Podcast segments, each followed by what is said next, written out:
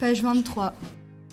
Et voilà qu'encore une fois, elle était sur le seuil d'un lieu où il se trouvait, mais ce n'était pas comme ce jour-là à l'université où il occupait le terrain, où il se sentait fort de la présence auprès de lui de ses amis et de ses semblables.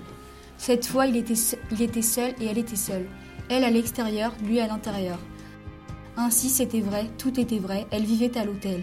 Le cœur battant étrangement, il envisageait de ne pas lui ouvrir, de la laisser là, dehors, toute la nuit. Oui, toute la nuit s'il le fallait. Elle sonna de nouveau, et Paul déverrouilla enfin la porte vitrée qui s'ouvrit pour laisser entrer un milliardaire. Et Paul fit une chose qu'il n'avait jamais encore faite, il se cacha. Il se laissa couler au sol tranquillement, comme si ses vêtements soudain vides glissaient à terre et se nicha sous son bureau.